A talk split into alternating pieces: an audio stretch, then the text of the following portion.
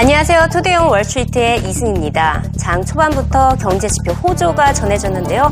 일단 지난달 소비자 물가 지수 전월 대비 0.1% 상승에 그치면서 5개월 만에 최소 상승폭을 기록했습니다. 저금리 기조를 한동안 유지할 것이라는 연준의 입장에 힘을 실어준 셈이 됐고요. 지난달 주택 착공 건수도 8개월 만에 최고치를 기록했습니다. 주택 건설 허가 건수도 한 달 만에 8.1% 증가했는데요. 부동산 시장 회복에 자신감을 불어넣었습니다. 물론 주택지표 호조로 연준이 출구 전략 시기를 앞당길 수는 있겠지만 연준은 주택보다는 고용과 인플레이션을 주시하고 있기 때문에 앞서 인플레가 안정적으로 나타났기에 이번에는 조기 금리 인상설은 나오지 않았습니다. 주택 판매에 이어서 건설까지 호조를 보이며 견고한 회복을 이어가고 있다는 진단입니다.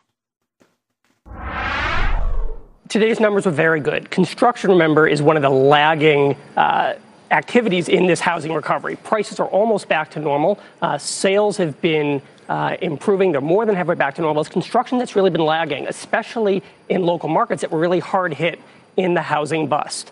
What we saw today uh, big increase. Uh, a lot of that was on the multifamily side. Now, people have been sort of downplaying the multifamily side because that's more volatile, but that's been a big part of the construction recovery. And when, when we look at the markets that are seeing a construction boom right now relative to what's normal for them, it's places like New York and Boston, San Francisco, Los Angeles, places where most of the new construction is multi-unit. They're apartment buildings in anticipation of a lot of those young people moving out of their parents' homes and forming new households. One of the biggest problems is that there are still a lot of vacant homes out there. So even though the inventory is tight in a lot of markets, there are a lot of homes that are vacant and being held off the market.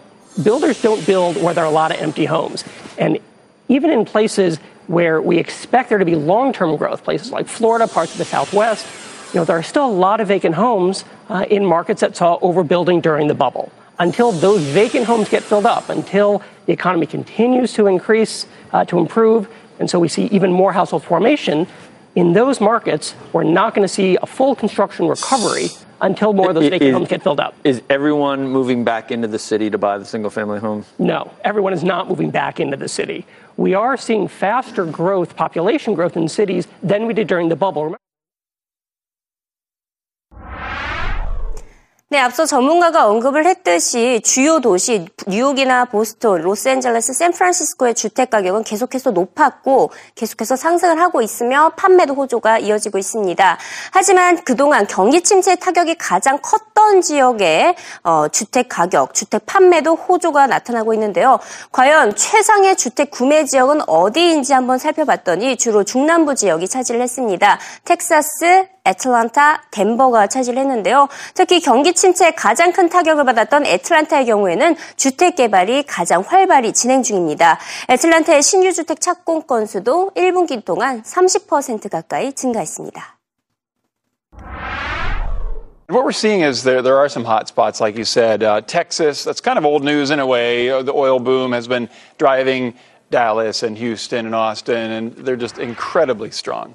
Uh, another one that's really started to turn around is Atlanta, which was badly beaten up during the downturn, and it started to come back to a significant degree. We're starting to see lot prices go up. We're actually starting to see new lots being developed in Atlanta, which was unheard of when you thought of 140,000 uh, already developed vacant lots in the Atlanta market. But in the core counties, we're starting to see the demand. Housing starts in Atlanta are up 29.9% based on quarter on quarter change from second quarter based on first quarter.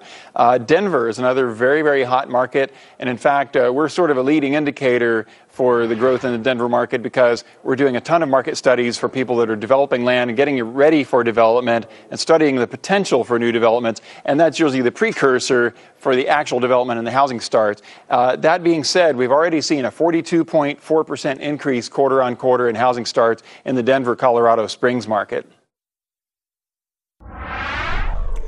주택지표 호조에 더해서 주택용품업체의 실적도 양호했습니다. 홈디포 2분기 실적이 시장 예상치를 상회했고 연간 매출 전망도 상향 조정했습니다.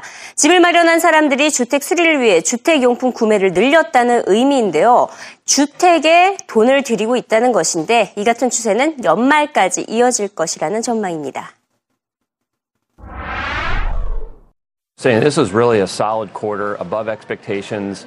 What was nice is that it was uh, strength across the board, and that would be in terms of geography, across categories, and I think it, really just well defines uh, the strength of the management team and the and the power of solid execution. I think where Home Depot and we have a lot of respect for their view on the housing market, the the industry in general is trending in line with the company's expectations. Turnover here is now beginning to stabilize a little bit, and home price appreciation has slowed from last year, but it's still up. I think the, the key point today is that consumer spending overall has looked choppy when you look at the retail sales results uh, across the earnings announcements. But the fact that these guys put up a very nice same store sales growth beat, it looks like consumers are continuing to put money back into their homes, and we think that continues through the end of the year. 이렇게 주택 지표도 좋게 나오고 실적도 양호했지만 여전히 소기업들의 경기 전망은 다소 비관적이었습니다. CNBC와 FPA 소기업 단체가 공동 설문조사를 펼쳤는데요. 그 결과 소기업들이 앞으로 자본 지출을 계속해서 줄일 것이다라고 응답을 했습니다. 소기업의 자산관리사의 42%는 퇴직금과 건강보험, 세금 등의 문제로 자본 지출을 줄일 수밖에 없는 환경이라고 응답을 했는데요. 특히 오바마 대통령의 건강보험 개혁법으로 방식으로 직원들에게 복지 개념으로 제공하는 보험료가 늘어남에 따라 소기업 경영에 차질이 빚어지고 있다고 설명했습니다. 내년에 실시될 연준의 출구 전략 역풍도 우려된다며 자기 자본 확충에 어려움이 있을 것이라고 응답했습니다. I mean, this is the one core fact at the heart of every small business situation financially is that the vast majority of their wealth is tied up in that one undiversified asset. So focusing on diversification is really important, but entrepreneurs are, you know, they have faith in their own entrepreneurial skills, and so they tend to reinvest in their business rather than redirecting capital into other kinds of, of market investments. Small business owners are very concerned about making sure that they are taking advantage of every tax uh, uh, deduction that's available to them. And I wonder, Dave, if they feel that their taxes are going higher. Well, they do. I mean, there have been increases in tax rates uh, both nationally uh, as a consequence of the Affordable Care Act and, and uh, you know, in some of the individual states. So it's something that business owners are intensely aware of. Uh, they often are reinvesting back in their businesses. They're reinvesting for growth. And so uh, every last little, uh, you know, every last bit of cash flow that they, can, that they can get their arms around is important. 기술주 중심의 나스닥이 14년 만에 최고가를 경신했습니다. 5일 연속 상승을 했죠. 이 가운데 기술주 중심 가운데 대표적으로 애플의 주가 100달러를 넘어섰습니다. 주가 분할 이후에 최초였고요. USA 투데이는 시스코와 야후, 보다폰 등 10개의 기술주가 여전히 2000년 이때 닷컴 버블이 터졌을 때인데 이때보다 50%더 저렴하다고 보도했습니다. 그만큼 더 상승할 기술주 많이 남았기에 나스닥의 강세 이어질 것이라고 내다본 것인데요. 하지만 최근 유명 경제학자나 저명한 투자자들 일제 약세장 전망을 내놓고 있죠. 조지 소로스에 이어서 노벨상 수상자인 로버트 슐러 교수도 미국 증시 조정론을 제기했습니다. 현재 미국의 주가 수준이 매우 높다며 버블이 터질 것이라고 경고했는데요. 경기 조정 주가 수익 비율이 평균 15.21이지만 지금은 25로 매우 높다는 설명입니다. 비이성적인 과열이라며 시장 자체가 정상이 아니 아니라고 설명했는데요. 주식은 물론 채권 시장도 대규모 조정을 맞이할 것이라고 경고했습니다. Yeah, my concern has increased. A year ago, I wrote a similar article in the Times. Then my CAPE ratio was 23, now it's 26. And yeah, there's, in, there's instability in the world economy. Uh, the Fed is tapering. Uh, the bond market's looking expensive it's bizarre. You know, uh, the uh, real interest rate on 20, uh, 30 year tips is under 1%. We've had negative tip rates recently. So, uh, what's going on here? How can it be that uh, 30 year tips were negative in 2012? How can it be that people think that we can't get a return, a riskless return in real terms for 30 years? There's something bizarre. That looks a little bit like a bubble as well. So the whole thing might correct down, both bonds and stocks. Hey, Bob.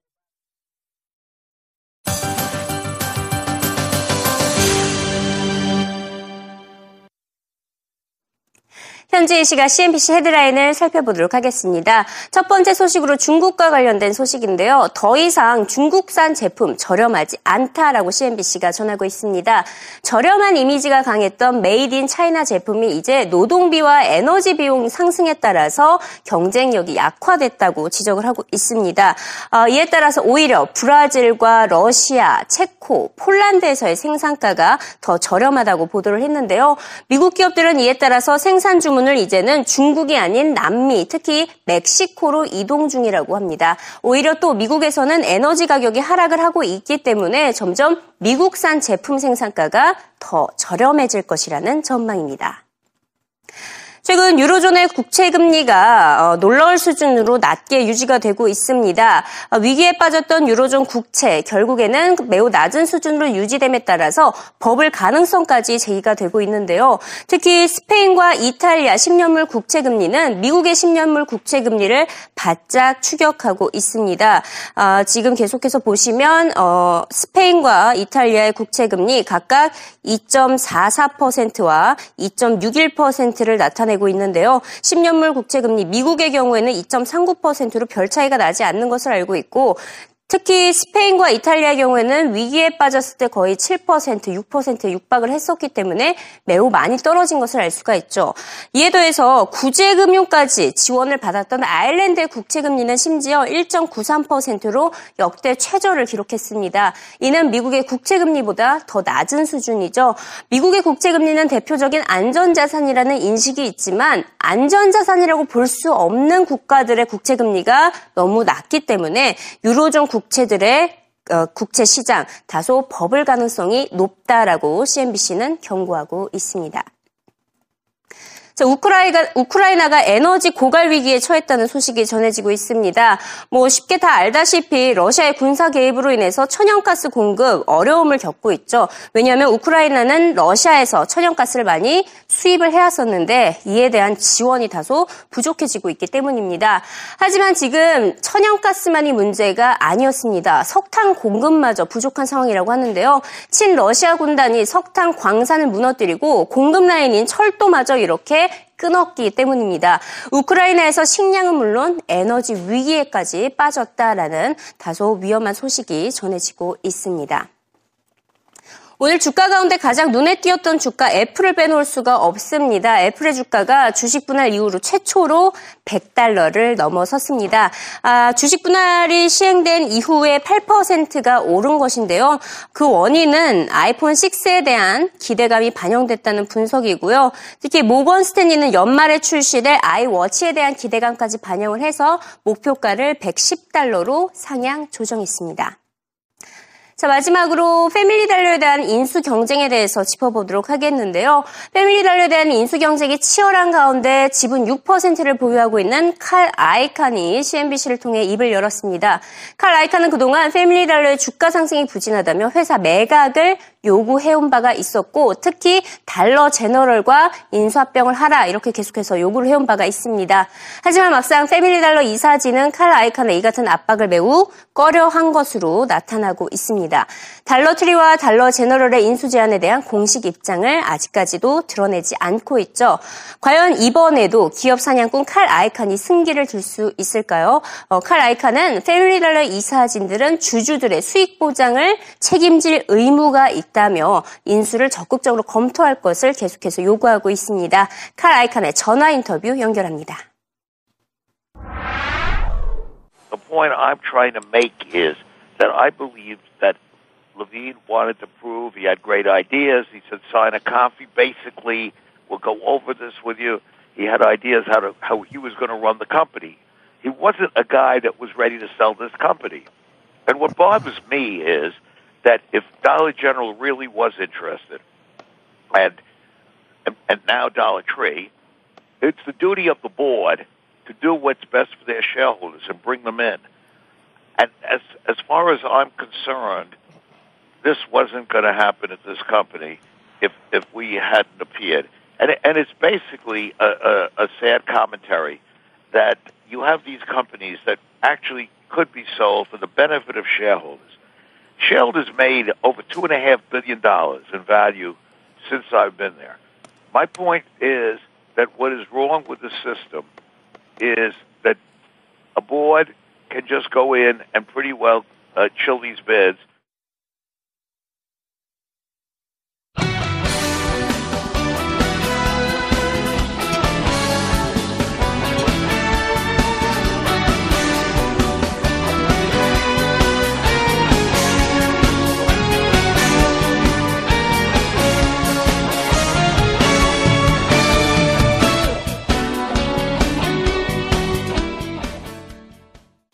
네, 주요 해외 기업 뉴스 살펴보겠습니다. 최근 중국 당국이 반독점 위반 혐의를 포착하기 위해서 글로벌 자동차 브랜드에 대한 조사를 상당히 철저하게 하고 있습니다. 그런데 첫 벌금 사례가 이번에 나왔습니다. 도쿄 증권거래소에 따르면요. NSK라는 일본의 자동차 부품 업체인데요. 중국 당국으로부터 2,850만 달러를 내라는 명령을 받았다고 합니다.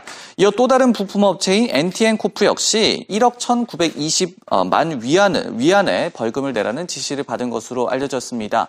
일단은 국내 현대차라든지 이런 업체들은 중국 당국에 지금 포위망에 걸리지는 않은 것으로 예상 전망들이 나오고 있는데요. 하지만 앞으로의 또 중국 당국의 행보도 주목해야 할 필요성이 있을 것 같습니다.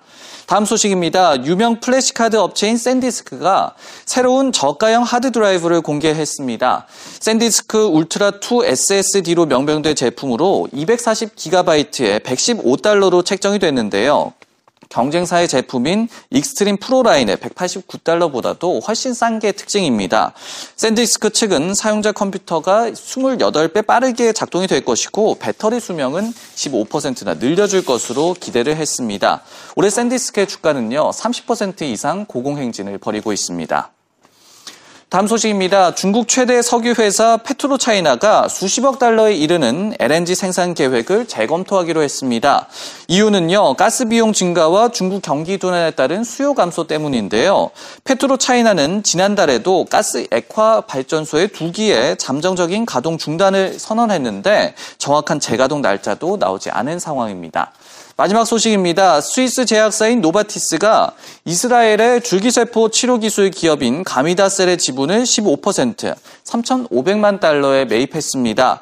이번 지분 인수는요, 혈액 질환의 획기적인 신약이 될 것으로 보이는 니코드라는 신약 개발과 관련이 깊을 것으로 보여지고 있는데요. 니코드는 현재 임상실험 두 단계 중 첫 단계를 진행 중입니다. 주요 해외 기업 뉴스까지 살펴봤습니다.